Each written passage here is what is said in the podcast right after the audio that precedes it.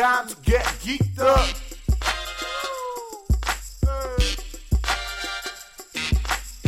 It's time to get geeked up to stand up. Comics telling you what's up in movies and TV. I know you could feel me.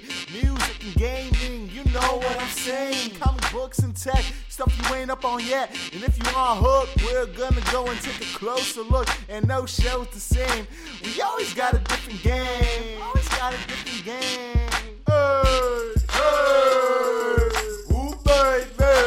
Time to get geeked up.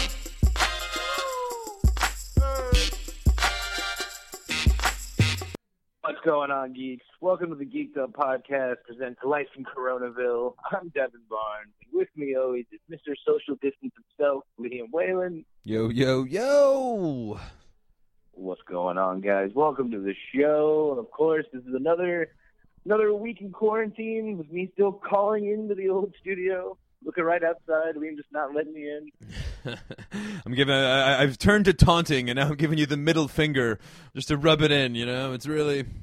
Exactly, exactly. Even though uh, the the curve is going down a little bit, uh, we're still practicing social distancing, not uh, going outside for any means necessary. Yes, yes. So Devin is uh, uh, virtually on the podcast, and we, uh, much like everybody else, are using the cutting edge technology of the phone.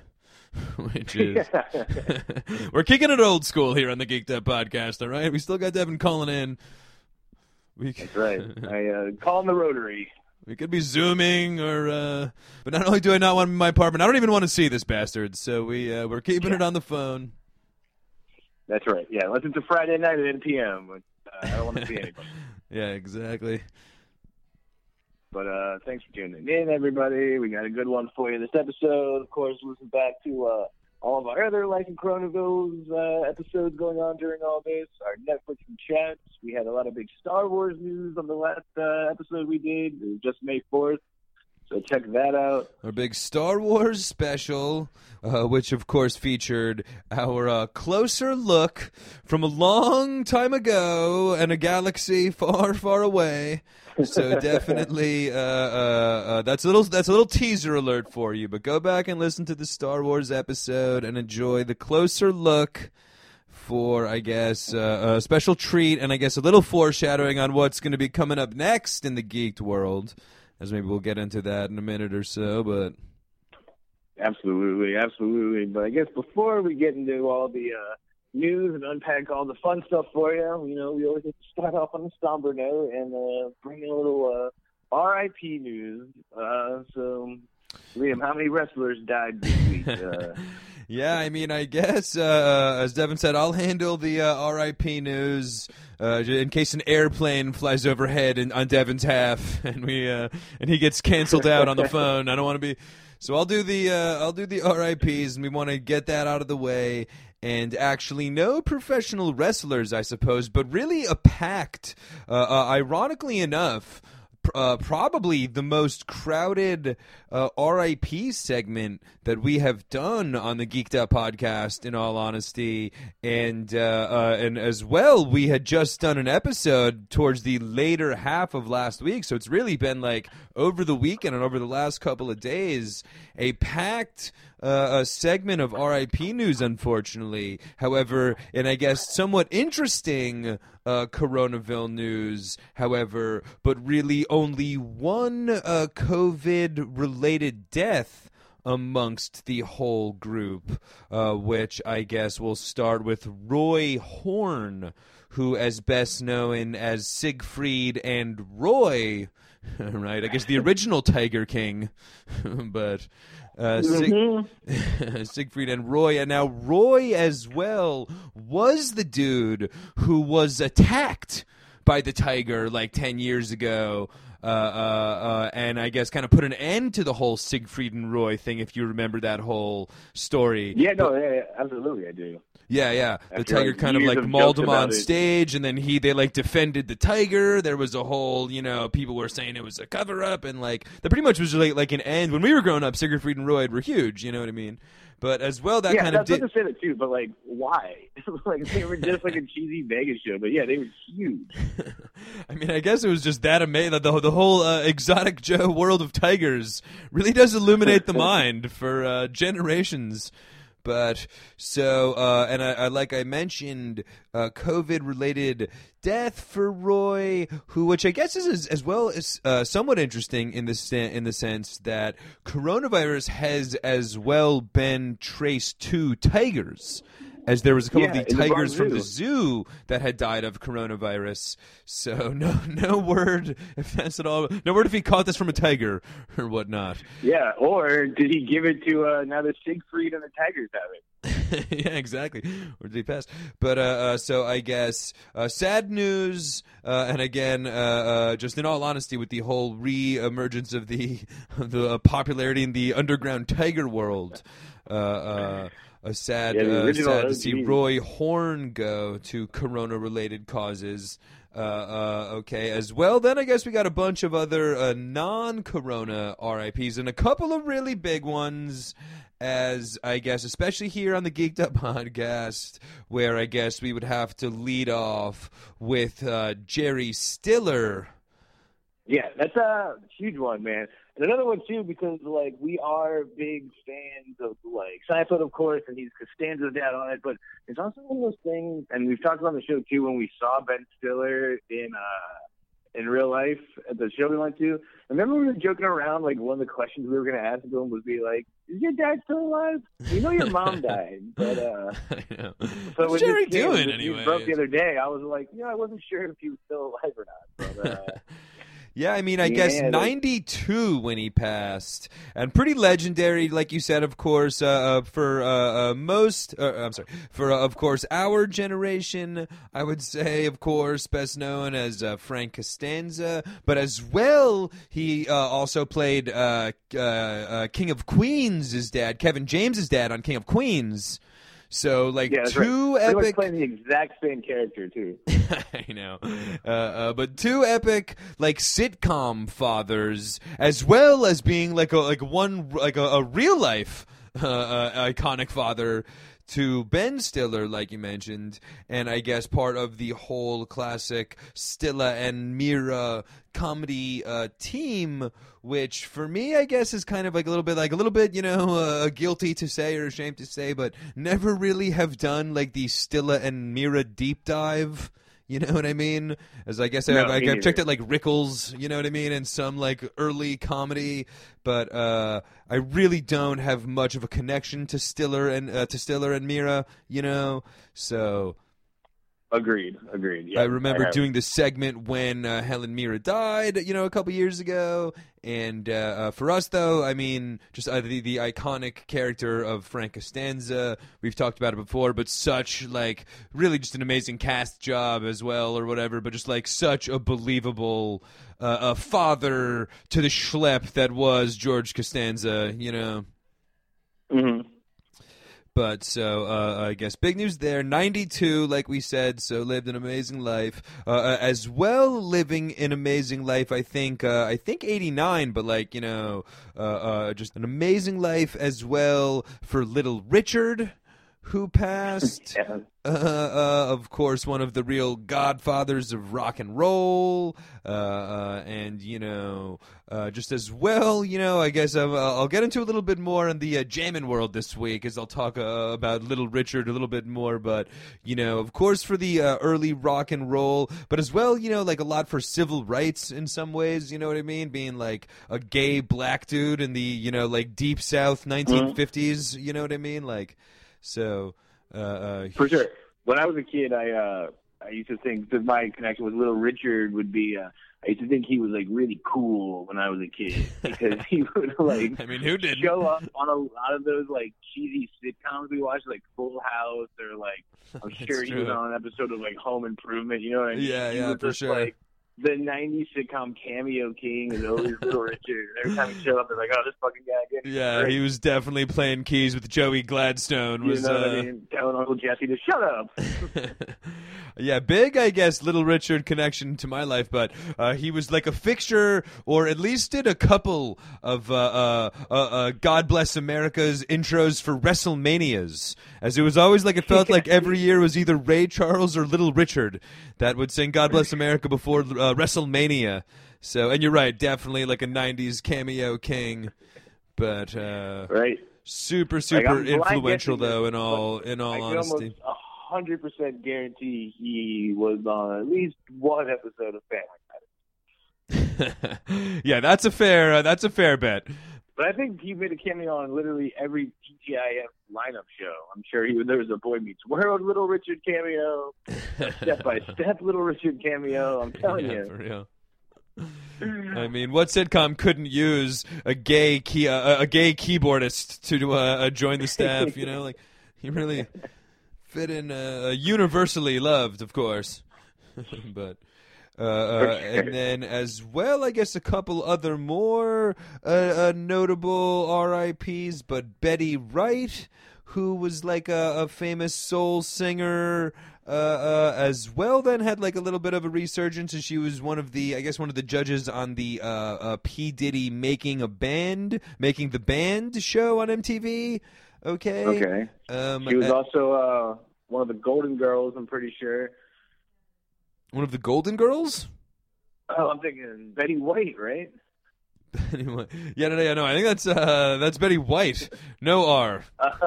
Oh, oh, okay, okay, got it, got it. Dude, Google Betty Wright and just uh, uh, I'm gonna give you a minute to Google and then we'll just hear you laughing in a second. To uh, and then for you at home, Google Betty White and Betty Wright and see where the uh, uh, only one uh, one letter separates them. However, very different. Yes, I mean, look, there we go, there we go, right there. Oh, the judge from uh, Making a Band. exactly. The uh... I guess another shocking news, Betty White is still alive.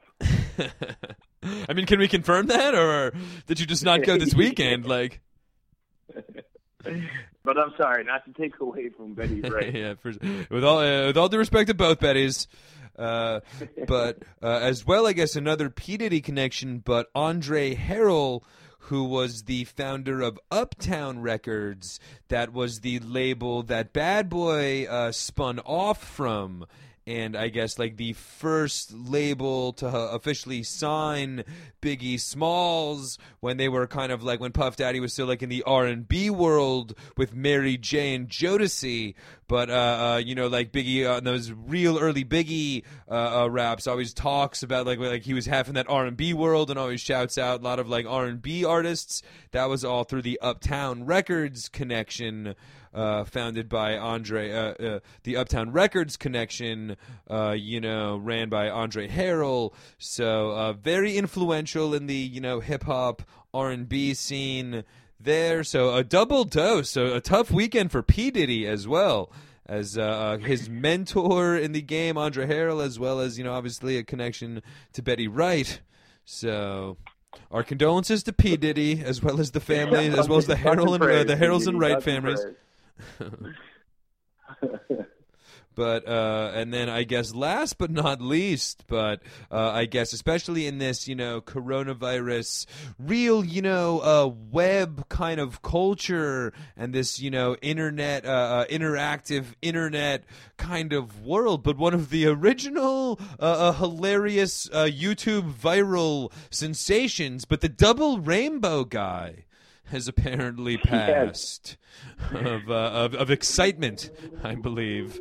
But of course, we all remember the double rainbow guy just being like just a, a, a like uh, probably tripping, or definitely really high, but just being so stoked to be witnessing a double rainbow uh, uh, live.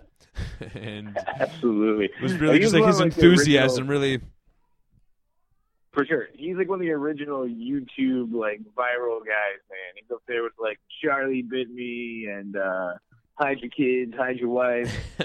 hide your kids hide your wife guy yes I mean, uh, But yeah. I'll throw him in the Hall of Fame with with Fat Star Wars Kid. He goes on the viral Ra- Mount Rushmore with Fat Star Wars Kid, and uh, for sure. So I guess uh, uh, uh, rest in peace. I guess uh, a big geeked up moment of silence, and uh, I guess with that, maybe we will Uh, get more into the show here. all right, all right. We will get in the show here. So yeah, I guess that was Liam with all his somber RIP news. Uh, like you said, big geek moment of silence. But uh, moving on, uh, a little cheerier news. You know, as we've been talking about, we've been doing the uh, Zoom rooms every Friday night. And uh, last week, if you listened to last week's episode, we were also talking about how uh, uh, Ben and Jerry's are for Ben and Jerry's ice cream, but how they made a uh, Netflix and chill ice cream. And then in the Zoom room, we got the live taste test from uh, someone in the party which was you. Yes. Big shout out to to my boy it. Yoon, uh, who came through in the clutch in an, uh, uh, a total coincidence as well. As of course, last week not only did we tell you about Netflix and chat, but we gave you the whole Ben and Jerry's uh, geeked flavor rundown, and then we were uh, uh, talking about people's favorite geeked flavors in the Zoom room. When Yoon whips out of the freezer a fresh pint of the Netflix and chill. Yeah.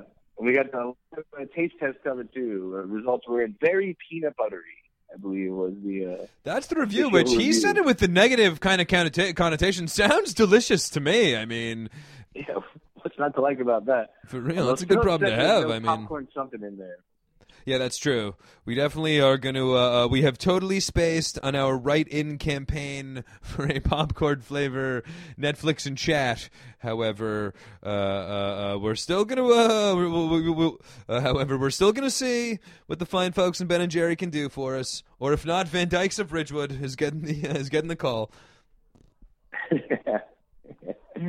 but uh, I guess so. Talking about Netflix and chat ice cream, we do have some uh, upcoming Netflix things coming out. You know, something to watch on the block while you're uh, stuck inside.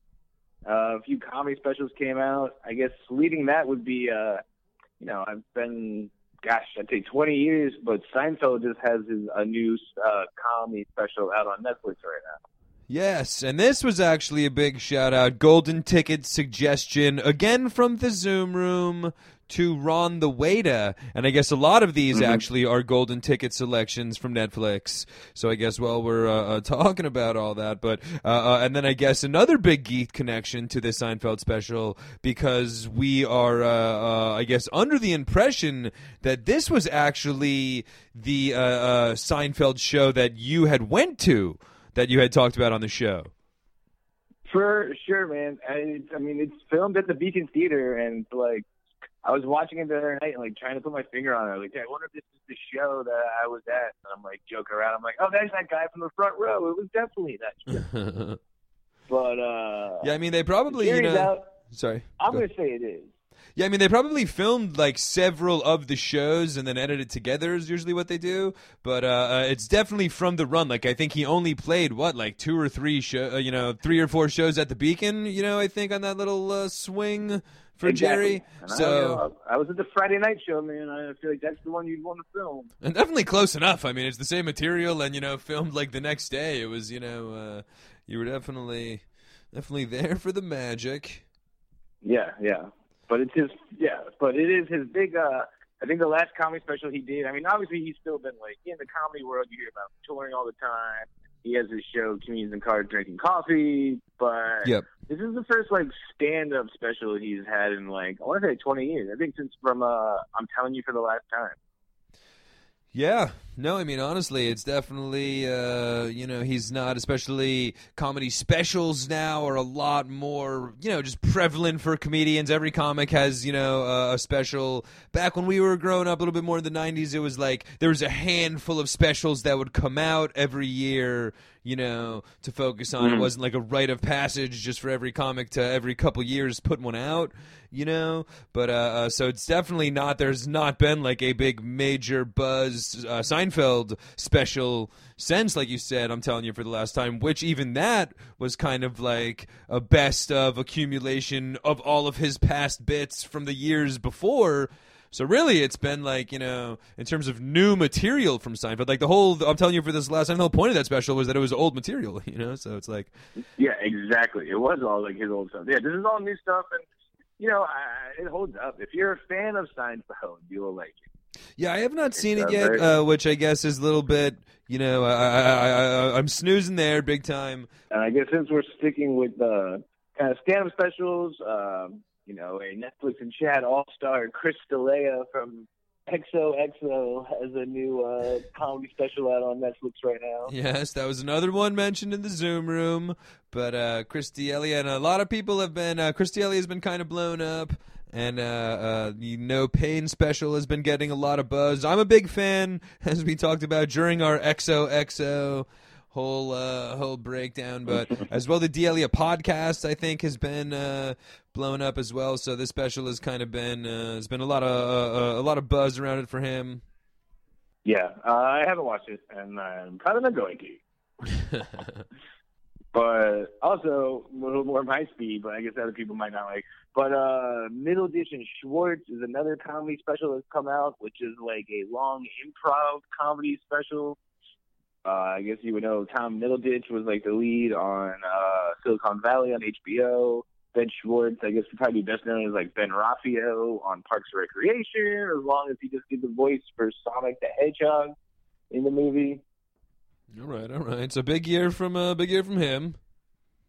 big year for Benny Schwa. He's also, but yes, they do. They do three. It's three separate shows in like one under one special. So each one's like about an hour long, but it's just like long form improv. I guess you know with uh, UCB closing down the city, this would be the best thing you can get right now on demand.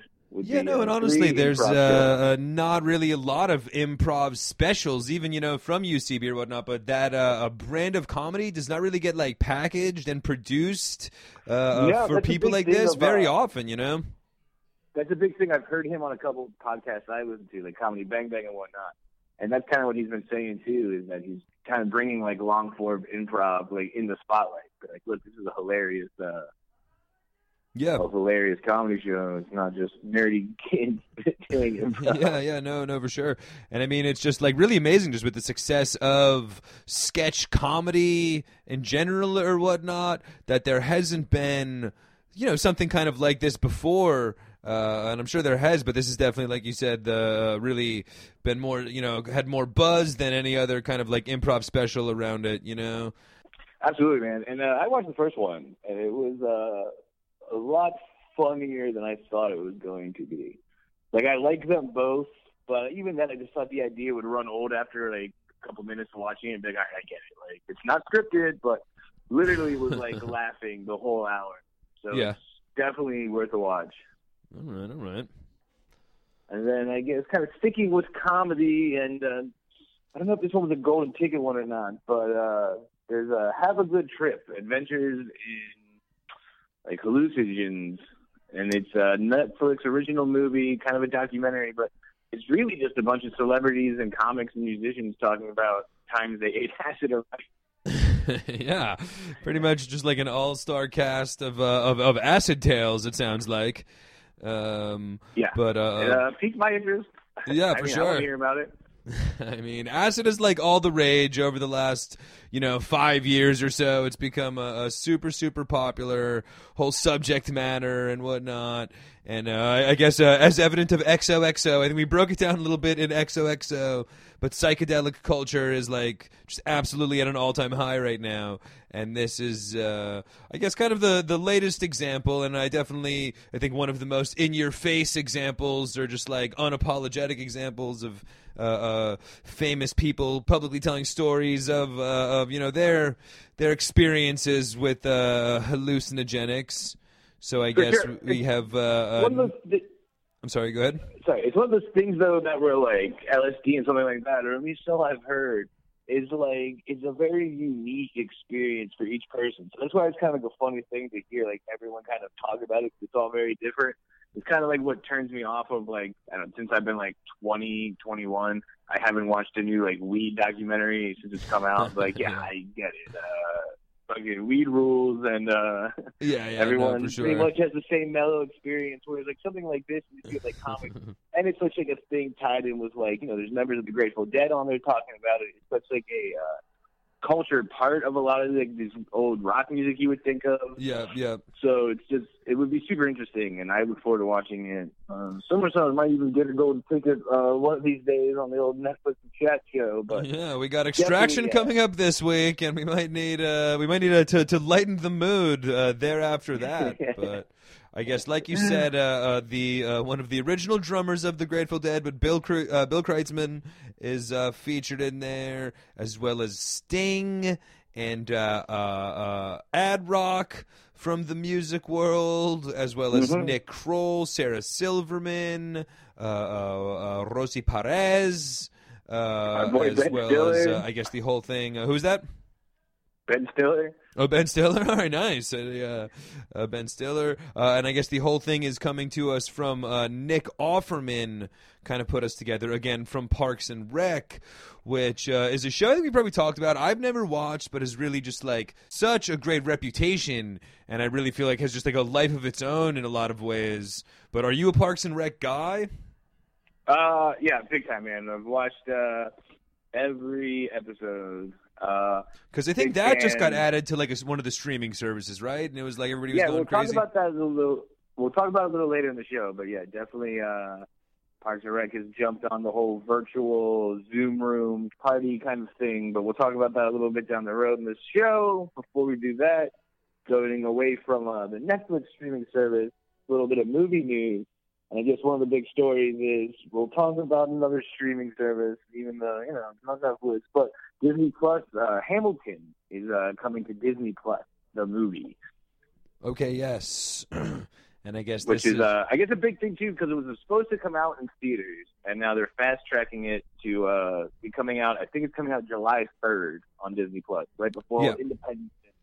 And it was supposed to be coming out in theaters, but it was supposed to be coming out in theaters like uh, uh, over a year from now, as its original release Mhm. date was actually set for October 2021, and now they're bo- moving it all the way up to this year. So huge. Which to me is like, I why why were they waiting so long in the first place? Like, I had to look it up and see if it's an actual movie. Like, oh, they're gonna make they're making a movie of the original cast, but it's just the no. 2016 Broadway production of it. Yeah, like no, I think I've got the I think I've got the uh, the the logic behind this one because I think I was talking about it maybe on uh, one of the Jammin' World shows where I was looking at some of the music movies that were coming up this year. But one of the biggest like music movies that was coming out this year was uh, In the Heights. Which is from the same guys Oh, of Hamilton, right. Okay, and sure. then that got pushed back because of Corona. So that's now announced to be out in 2021. So I think they just flip flopped them because they're just trying to like ride them because those guys are absolutely crushing it. Because they as well this last year it just kind of ended right before Corona, like in the winter in New York City. But they did like a, a super popular uh, Broadway run of their original whole thing, uh, uh, Hip Hop Love Supreme, which was kind of like their original project that predated these other ones, and then like all of the, you know, then the, uh, Hamilton obviously, you know, just set the world on fire, and then well, I guess In the Heights even before that, but uh, uh, so they've been. Uh, uh, more focusing on you know in the heights and hamilton all the success. So they just like uh, last year kicked back up uh, hip hop love supreme. So like all of their projects right now are in full swing. So I think they were just trying to like let In the Heights breathe because that was bound to be like one of the biggest movies of the year this year. So I think they're kind of just trying to replace the the the buzz that was going to be set for I think a summer release. So I think they're just trying to replace that one with uh, uh, Hamilton. And then who knows what's going to happen with Hip Hop Love Supreme because that was a super popular uh, Broadway run this year, like a short Broadway run. So I think that's going to get more dug into with these guys. why aren't they just working on like a live action movie of Hamilton? You know what I mean? Like, Yeah. No, I guess great you call. want to see the Broadway show, but you know, come on. And I guess that's my point though too. It's from like a 2016 performance. Like, why was it Yeah, coming out in 2021 or 2020? Why wasn't this out like 2017? Yeah, I mean, I guess probably just because the it's still been in run in theater. Yeah, it's been like still Yeah, active. But uh, I'm super excited. I've never seen this show, so it's you know obviously been like uh, up until it closed, like one of the hottest tickets in New York. So uh, and like you I'll said, you know what I mean. It would be a bummer to have to wait up until July, you know October 2021 to just watch a, uh, uh, a movie version of the you know of one of the old shows. So definitely a Well, much you- better, I think, set up for a video on demand release than like you know a huge major motion picture release anyway. For sure. If you don't want to wait till July 3rd, though, and you've never heard the music and excited about it, I guess during a little bit of my research today, I stumbled upon, and I don't know how this one went by me, but like I said, if you don't want to wait till July 3rd to hear the music, in 2018, uh, Weird Al released the Hamilton Polka, which is a seven-minute uh, polka version of all the songs from Hamilton condensed in one. nice. So Weird uh, Al condensed all of Hamilton into one hilarious polka song. yeah, but I looked. At, I listened to it today too. It's not like he's doing like his typical Weird Al, uh, like making funny lyrics to it. He's singing the lyrics to the song, but just doing it, you know, Oh, with his love of polka. All right, all right. I guess he's just a big fan, and I guess Lin Manuel too, you know, the guy behind all this, has been on like record saying like what a huge Weird Al fan he is. And then me I, and like, you both, my man. Me and you both. They both got their uh, Hollywood Walk of Fame block announced on the same day. Weird Al and Lin Manuel Miranda. Oh, I mean, come on. Weird Al hasn't had a uh, uh, Hollywood Walk of Fame yet. He didn't get that in like Yeah. '92 after It's Fat came out. Like Jesus, Yeah. I, I talk about the all-time snub ski. Like, really, right? Next thing I know, I'm going to find out he's not even in the Rock and Roll Hall of Fame. Seriously. Uh, uh, I mean, come on. We got to get a we got we got to immortalize Weird Al on the streets of L.A. I mean, jeez. for sure, for sure, man. But I guess in uh I guess other big movie news, I guess kind of speaking to what we were talking about, uh the Judd Apatow, Pete Davidson, King of Staten Island. Uh the trailer came out for that and it's coming right to uh it's gonna be video on demand. It's not gonna be getting a theater release now. Originally it was supposed to. Yep. No, of course. It was uh, originally slated as one of the big summer releases, and instead it is going to be going straight to video on demand. Like we talked about, uh, uh, you know, a couple episodes past. We kind of, we tried to give you a little bit of a rundown as much as we could, uh, especially at that time, as to who decided to be going to video on demand uh, versus who decided to be going to late, re- you know, to uh, uh, uh, delayed release dates. So I guess this one, uh, I don't know if they were, uh, uh, they hadn't determined, but I guess this week they were uh, announced. Yeah, like you said, they're going straight to video uh, on demand as well. They released the trailer. Like we said, did you check out the Yeah, trailer? I did check out the trailer. It's pretty much like Judd Apatow is making a movie about Pete Davidson. I know. I mean, it definitely. Uh, I guess first of all, uh, screams Judd Apatow from from Yeah, the yeah, trailer. no, absolutely. It has the whole like funny but sad feel. But uh yeah. you know, I'll check it out. Shemmy's in it. Uh, Bill Burr. You know, Burr looks you like he's a, an, an amazing character for Burr, uh, and as well, like you said, though, uh, it just, it's just interesting from the standpoint that it is like you know a Judd Apatow movie, but really more of like a Pete Davidson. I, I, I was surprised that Pete Davidson wasn't the writer behind this because it really is like a somewhat story of his life. You know what I mean? Having a father that died in the tragedies of September 11th, and then you know how that impacted him. That's been like a very public part of Pete Davidson's comedy career. Yeah, I mean that's kind of his whole gimmick. Yeah. So I mean, it's like definitely, it's you know, you would think is is I haven't really looked too much into it, but was it specifically written for Pete, or does Pete have any part in the you know writing or uh, uh, creation of the movie or whatnot? Like, Yeah, I'm curious to see. it. It's like where's Seth Rogen and James Franco and Paul Rudd? Know, the yeah. gang? Where did the rest of the gang fit in? But uh, no, I mean, I'm very Seth interested to Rogen know just honestly, Pete like what the uh, Pete Davidson connection is to it. You know what I mean? Like if they were Judd Apatow kind of wrote the story, obviously influenced on Pete Davidson or whatnot. You know, it's uh, just weird. You know, I would have thought that Pete, it, it- it's a perfect Pete Davidson production. Not Judd Apatow, but it's also a perfect Judd Apatow uh, production, like we said, just in the sad comedy blending. You know, For sure, and it is like you said too. I mean, uh, one of those movies where like they made a decision to go streaming because just kind of move along. Another movie that we've talked about before on the show, like two years ago, we talked about how the trailer for it came out, but with the New Mutants movie, that they're still saying now, like, oh no, no, no, there'll be a theater release for this movie. Don't worry about it. I mean, they've So already like, delayed it this long. You might as well. Uh, uh, what's another? What's another eight Like, months for the uh, New Mutants? it's one of those movies that for sure it kind of fell into that thing where Disney bought Fox kind of like right when they got finished like doing the movie and like promoting it and then Disney was like, Oh, this doesn't fit into our MCU thing at all. So it just kept getting pushed back and then with Corona it got pushed back more. It was supposed to be like the first X Men horror movie. Yep. But I mean, it's just at this point, like, put it out. Like the little girl from Game of Thrones, who's like 22 now, is like in it. Like, come on, she's like 14 in this flick. Yeah, So you're really gonna date yourself with the uh, uh, fresh. And it's one of those things too, where I can't imagine the movie's that good, where like it's gonna be worth like just put it out on demand already, or put it on Disney Plus or something. Sneak this like, one on uh, on video on demand and be happy with what you get after now. You know, it's Get some kind of money back on it. yeah. But then I guess uh, just movies uh, that hasn't been in, well, some information about it's been announced, but the new Spike Lee joint, The Five Bloods, just released its uh, movie poster. The trailer will be coming out soon, but this is also going to be a Netflix original. Um, yes. And I believe just set for know- release this summer as well, so just a couple months down the line. So they've been very, very hush hush about about this. You know, like we know it's a Vietnam tale. Uh, what Chadwick Boseman? Uh, uh, you know, I guess we- uh, obviously the Mhm. cast is out there, but they've not really, you know, uh, uh, you know, we've not really heard a lot about it outside of that. I'd say.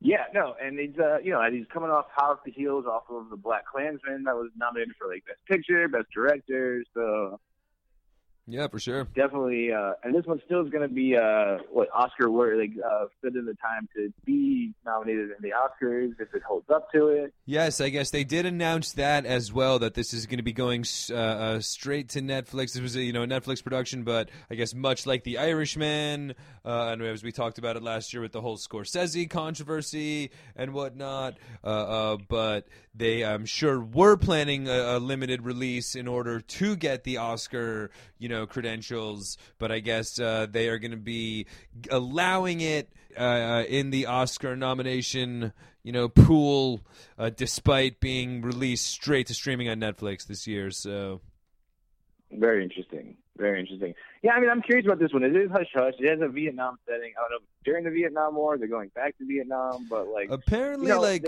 from uh, uh, just one of the few uh, interviews, and I literally because I was YouTubing this trying to find it, or uh, uh, you know, and literally the closest I could come was a red carpet interview with Mario Lopez on the day of the Oscars, like two years ago, uh, and he was talking, but he said, I guess that it was a uh, a tale of like uh, contemporary Vietnam vets going back to Vietnam to like find the remains of their uh, captain or something like that. So it's kind of you know like a, a, a retrospect, a contemporary Nam vets looking back. I don't know if there's gonna be flashback scenes or what or what the story is.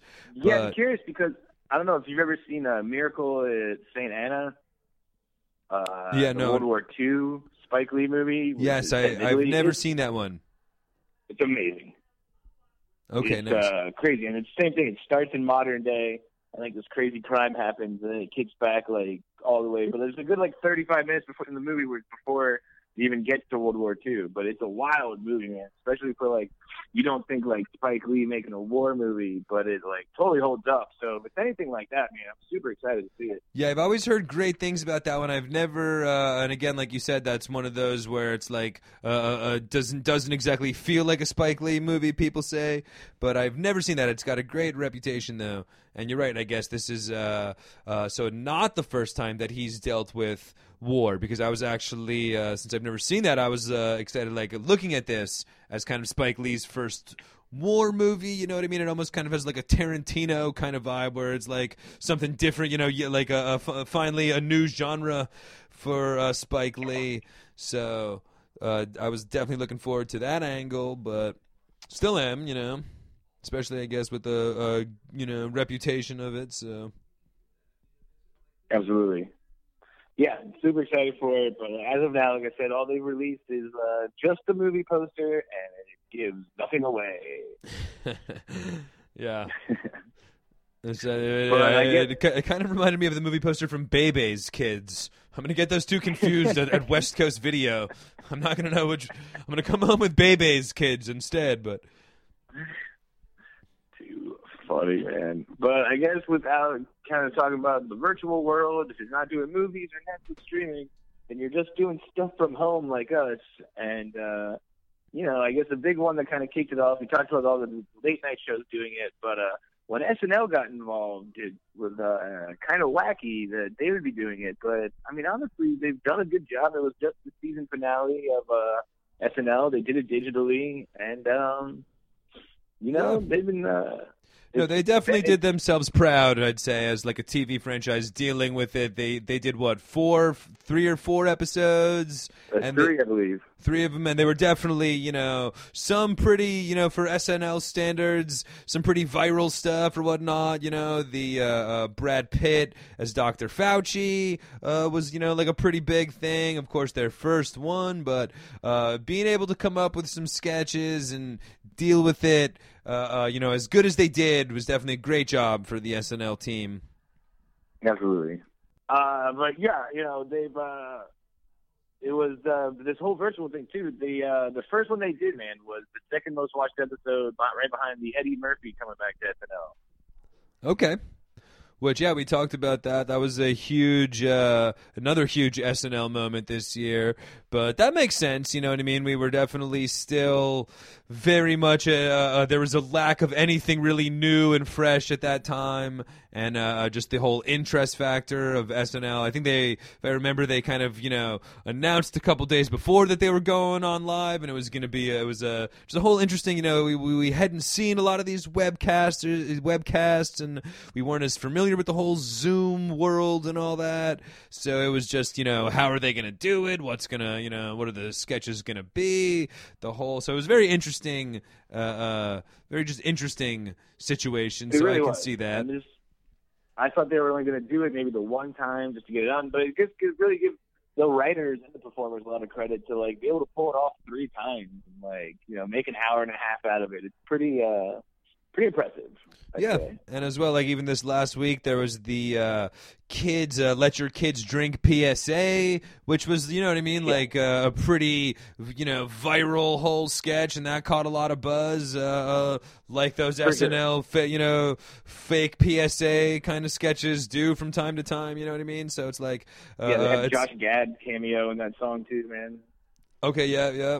So it's uh, And you know, just much, just uh, kind of like uh, uh, the business as usual for SNL with you know some big, uh, big crossover pop culture sketches and whatnot.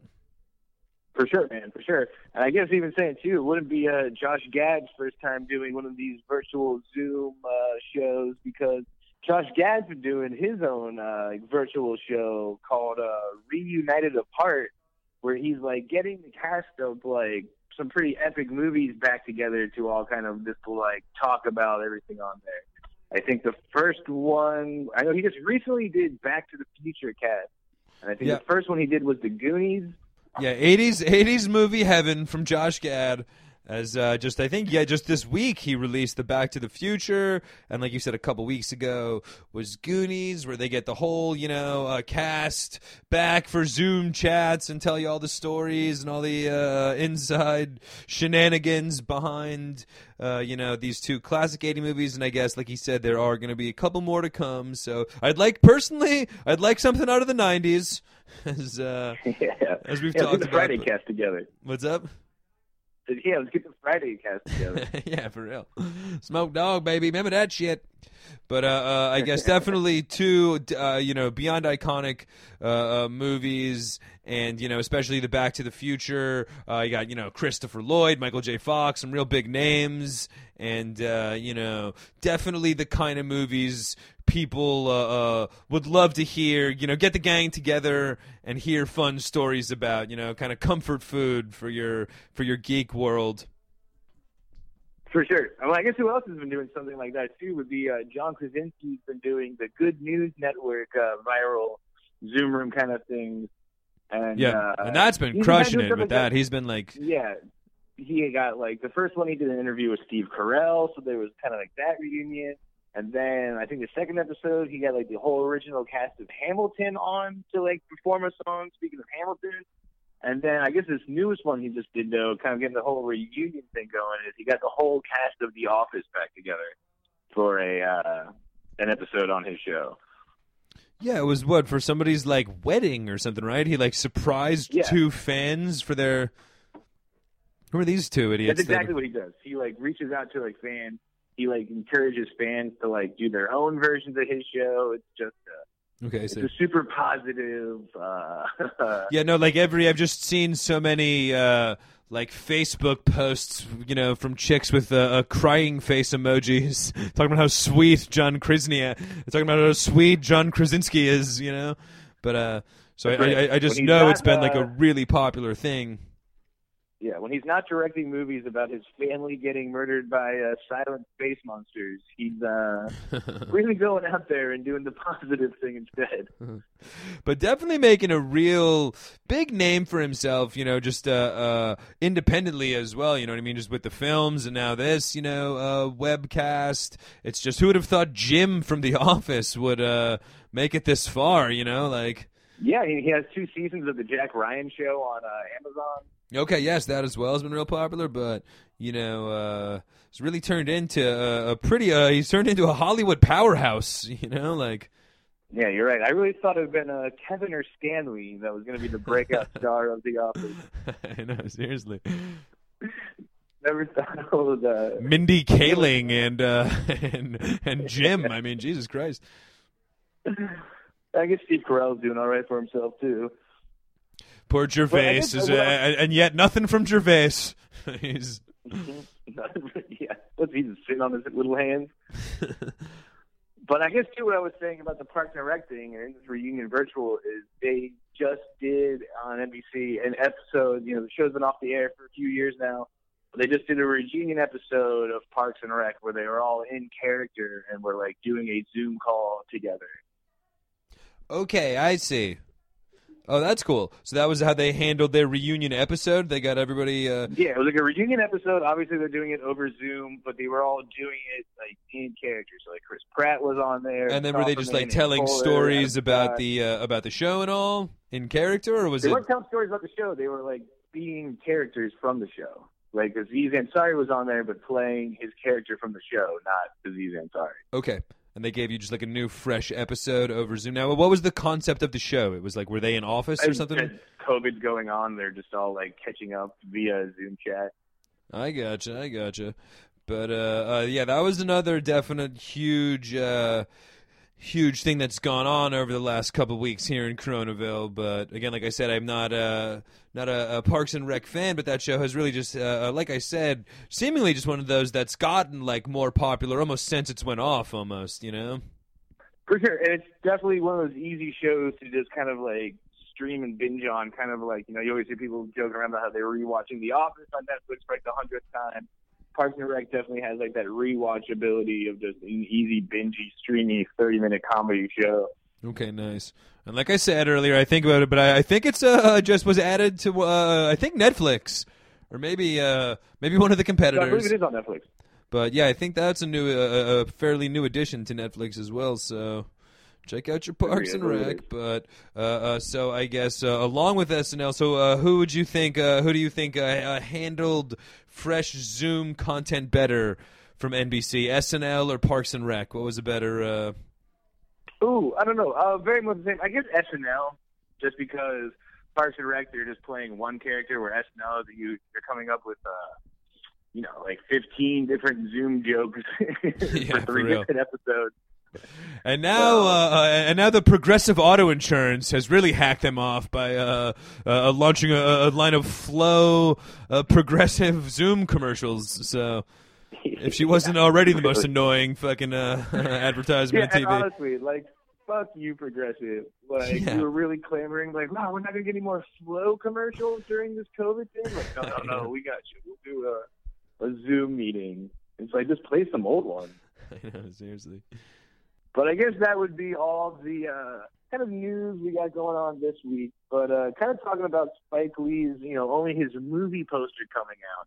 You know, that was the big tease for his new movie before the trailer. It kind of got us thinking uh, we could take a closer look at something like that.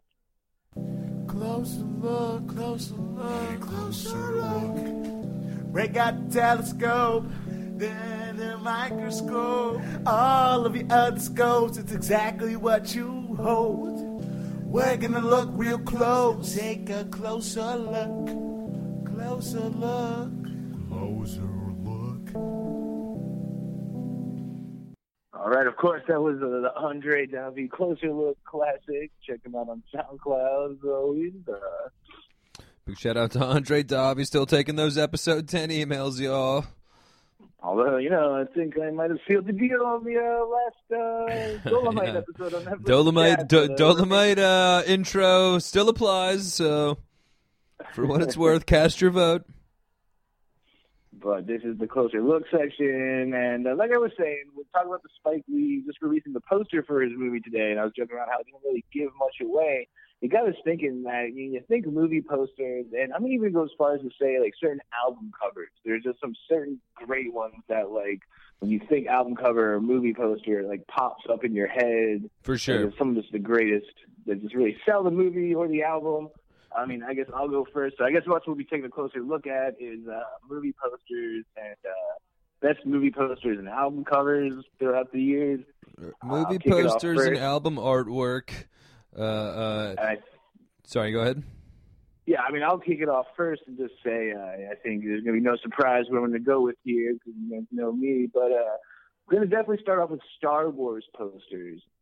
I mean, All right, now which one? Are we dating- talking uh, New Hope, or are we I'll say this, talking? dating Uh, back from the very original one, where it's like him holding Luke Skywalker holding the lightsaber up, Leia like wrapped around his leg. Yep, it's just like this epic. I think Vader's head is in the background in the sky. It's just this epic, like so much going on in this movie poster, and for it's like, sure. what the hell is this crazy movie? But then throughout the years, every Star Wars movie that's come out since then, a big thing has been like the official poster release of the movie. It was just like because they're all known for just being like these crazy, elaborate, over the top, like showing so much action and just Much like shots. everything in Star Wars, but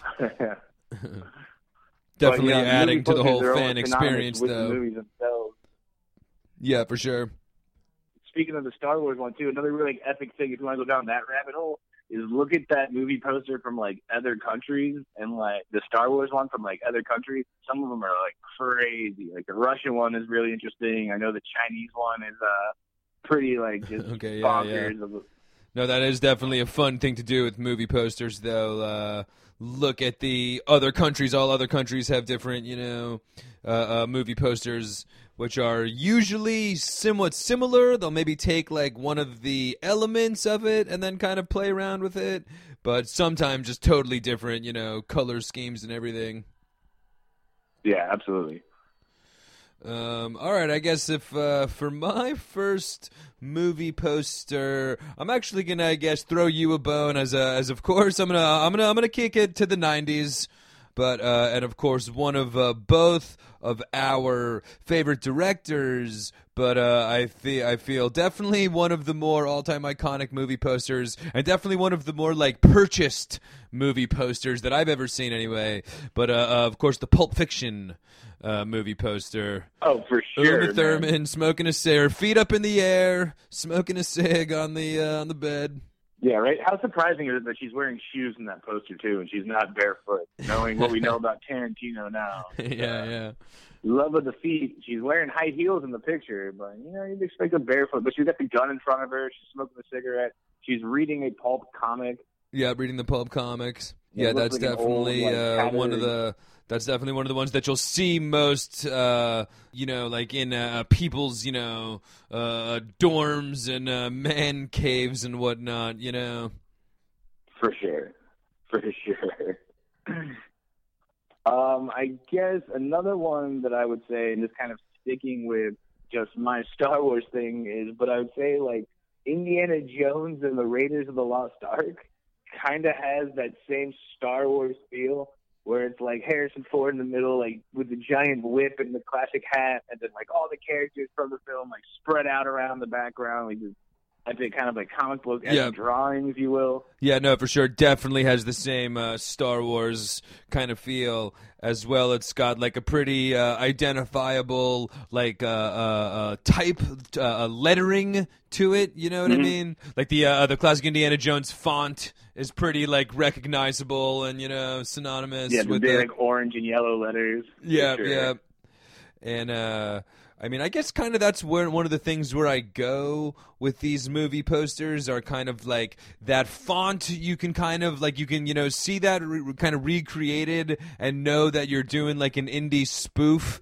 All right, there are other kind of movie posters that are just like kind of iconic, just for like almost being parodied. Uh, uh, you'd see this a lot with Scarface, where there's not like a rapper that hasn't like at least done a, a photo shoot with the half black, half white side. You know what I mean? But that whole just iconic poster has been like parodied a lot. You know? For sure, absolutely. That's uh, such a good point. I guess kind of jump around too. I'll go uh, stick with your '90s thing, but I'll jump over. I'm going to come back to the movies, but I'm going to jump over to album covers for a little bit. And just when we were talking about this, I don't know about you, but the first thing that popped in my head, uh, just because, it's just I don't know, to me, such an iconic uh, album cover. Should we say it on the count of 90s, three? Uh, one, two, three, Nirvana. Never, never mind. yeah, man. Yeah, of course.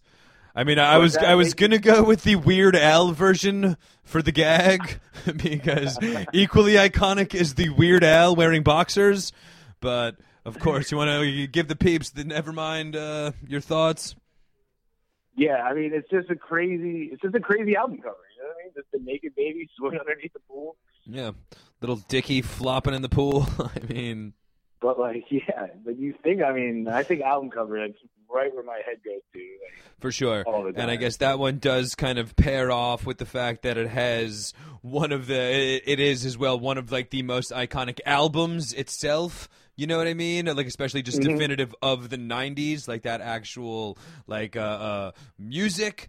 Uh, side of the album was like such a revolutionary like culture shock and the album cover definitely went totally along with it with just like the uh, you know shock value but still just like imp- uh, for forever uh, uh, uh, you know cemented in your head synonymous with nirvana is that one image of the baby floating absolutely. even the in utero logo was somewhat, you know, iconic, but the uh, the baby and the and the Weird Al version a close second to the Weird Al version.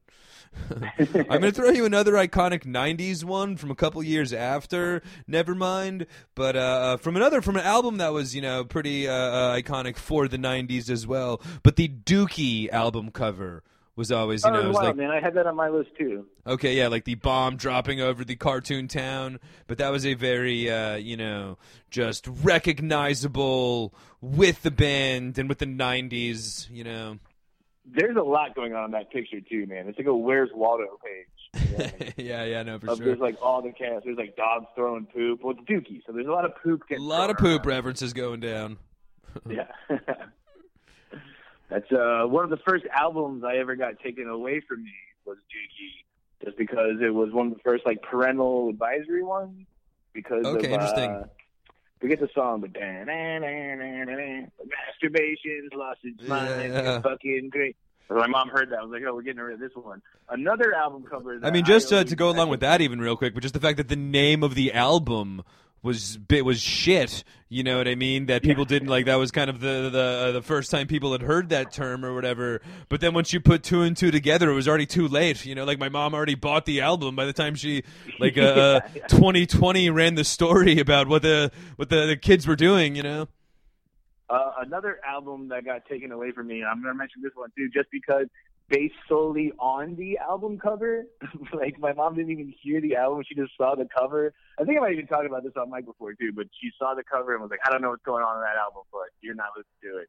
Would be the uh, second DMX album, "Flesh of My Flesh, Blood of My Blood." okay, where interesting. It's Yes. just a plain white background. It's him standing in the middle, shirtless, with his arms out, and then just like buckets of blood being poured over. Yeah, it's like a crucifixion, uh, uh, uh, white Yeah. black, white backdrop with like a crucifixion thing going. DMX being just crucified. covered in blood.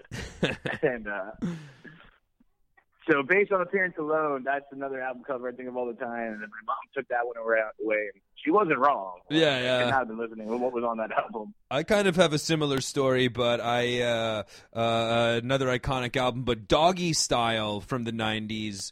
But I ended up having to buy like a, a copy of that off of my friend or something, or I traded my friend's CD. But I ended up getting a copy of my friend's Doggy Style.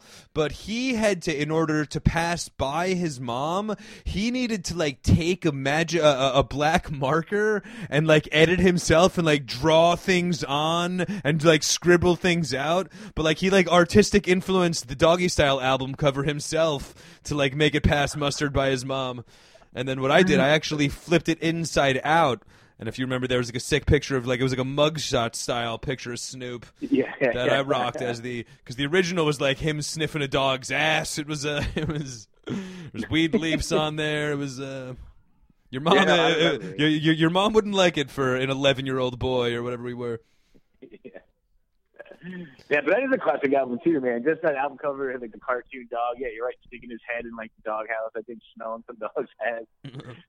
I mean, a lot of classic rap ones. I guess another, uh, uh, but just the uh, baby with an afro is just like immediately identifiable for Ready to Die Mhm. and for with Biggie. Um, you know, uh, uh, uh, a lot of the uh, uh, uh, Tribe Called Quest had some like you know the Tribe Called Quest you know caricature is like an iconic logo identified to the band. For I guess sure. the Beastie Wu-Tang Boys album, are another one of those. miss.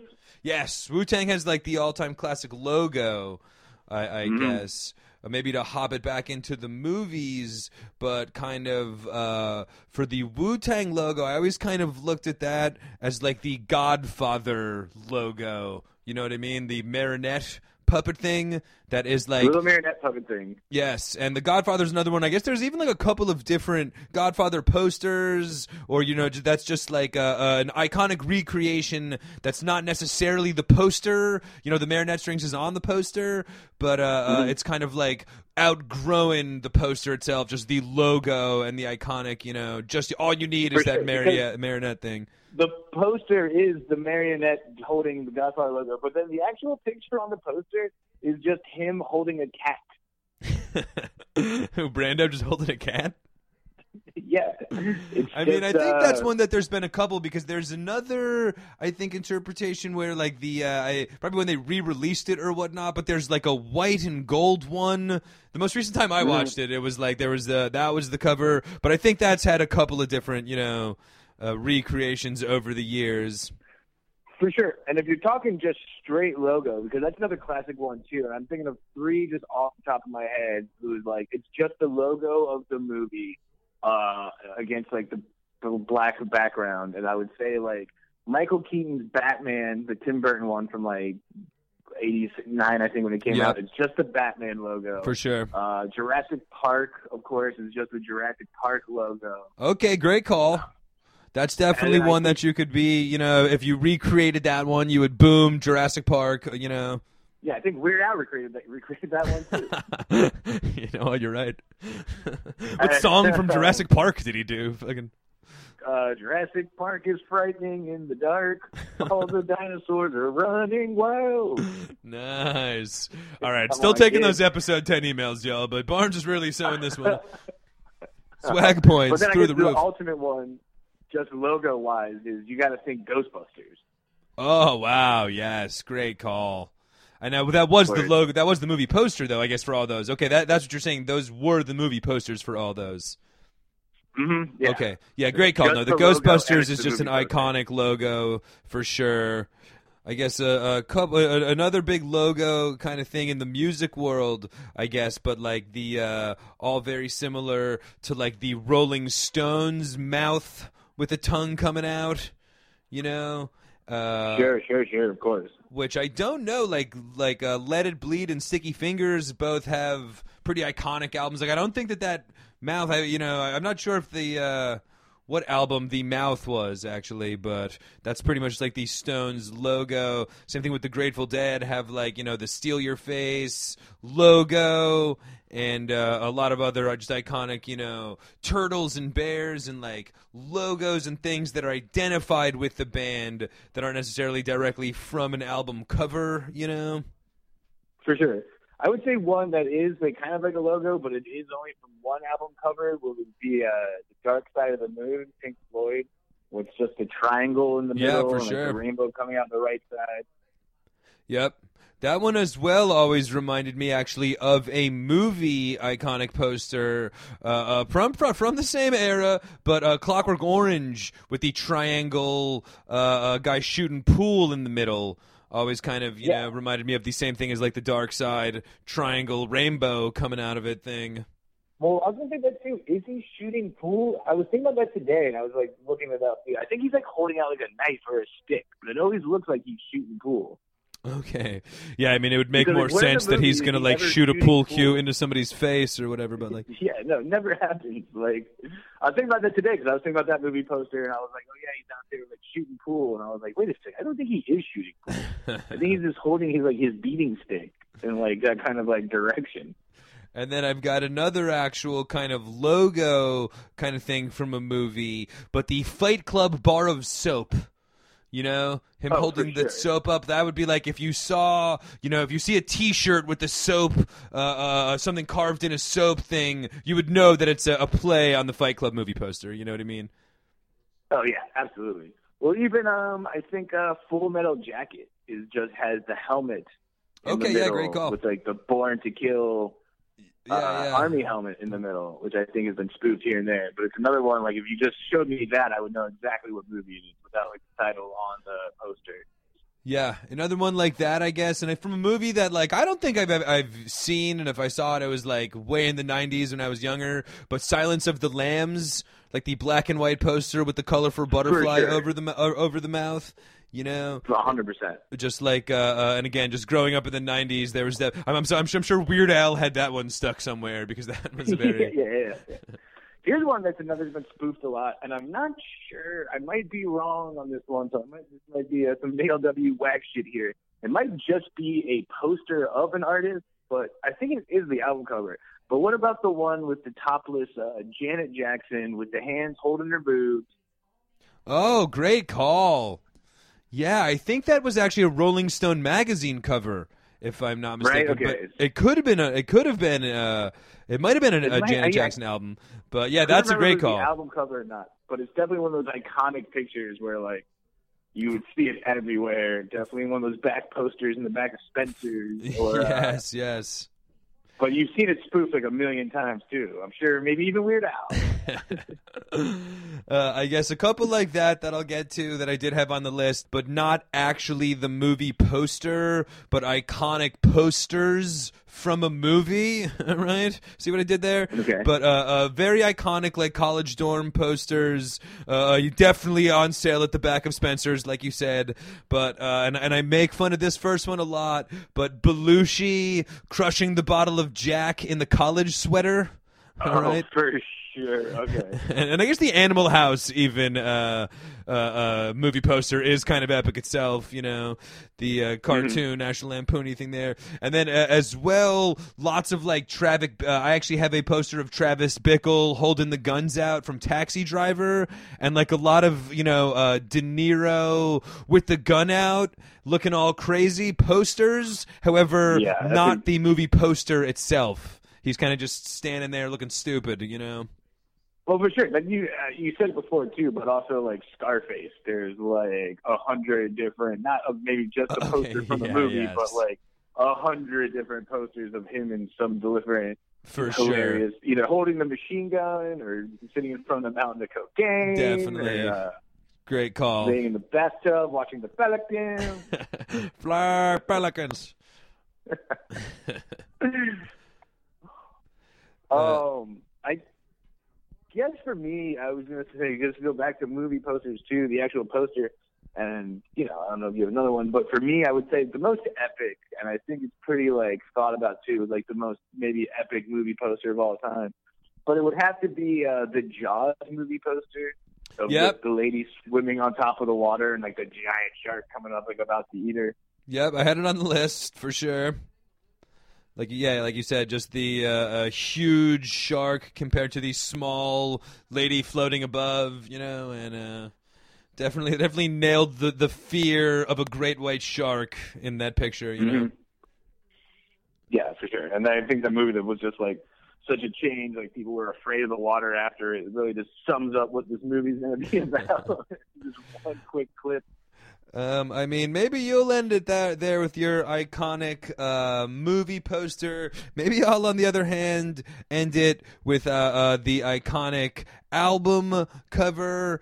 But I guess, uh, uh, and again, talking about recreation, uh, even in uh, one of the more recent Netflix and chats, where uh, one of the many Halloween costumes that got recreated was the Sergeant Pepper album cover from uh, No the Beatles, doubt, of course. Same thing with Abbey Road. It's you know you could kind of go either way, them crossing the street, or uh, but the whole Sergeant Pepper uh, album cover is definitely like you know just beyond synonymous with the band and something that you could recreate a thousand times or put in a thousand different you know interpretations, and it would immediately come back to Sergeant Pepper. Just really. Uh, That's funny too, man, because you say sergeant Pepper and you said Abbey Road, but I would think Abbey Road would be the more iconic Beatles like poster of the four of them just walking the street. You've seen that a million times. Yes. Yeah, yeah. No, for sure. I mean, either or, I suppose. The uh you're right, that probably the them crossing the street, but the Sergeant Pepper just, you know, costumes and, and all that. Uh portrait whole thing. Yeah, that going wild, man. Whole Yeah, thing. you're right. There is a lot going on in that uh in that album. It almost looks like a like the Muppet Show poster. Just like there's just so much going on. But I guess you know that's our kind of list of some of our you know most epic movie posters, album covers. If there's anything we missed, of course, you can email us in at the geeked up podcast at gmail.com. Yeah, and uh, and that's uh, got to put that the in there, of course. That's the Geeked Up podcast, and uh, and, And talk about also- a uh, a subject of you know leaving room for audience participation. But I mean, iconic uh, posters and albums. You can only begin to scratch the surface on a uh, a closer look segment on something like this. So definitely, right. So yeah, email us in some of the ones we missed, and of course, tell us some of the ones we missed or some of your favorites this Friday night at eight o'clock in our uh, geeked up Zoom room party. all I want to do is a Zoom room and a Zoom room. we just freestyled that one together there. That was. But also this week, uh, coming out, we got our uh, Netflix and chat uh, review of Extraction with uh, Chris Hemsworth. Yes. Well, it'll be a pretty good one there, yeah. so look out for that coming out this week, and of course, keep an eye out for our. You know, we're still working on it for you guys, but our five-year anniversary specials we'll have coming out for you guys. Yes, we've uh, recently uh, announced, but the big five-year anniversary special going to be coming out, so definitely be on the lookout for that as well in the near geeked up future. Of course, of course. But with that, I guess that would be this episode. So I'm Devin Barnes. That's Liam Whalen. And I know you're not working tomorrow, so why don't you go ahead and get geeked up? Time to get geeked up. Woo! What's up, y'all? This is Mr. Woo Baby himself, Andre Davi. You're listening to the Geeked Up Podcast on SoundCloud. Yeah, and I'm still taking those episode 10 emails, y'all. Woo! Music and gaming, you know what I'm saying. Comic books and tech, stuff you ain't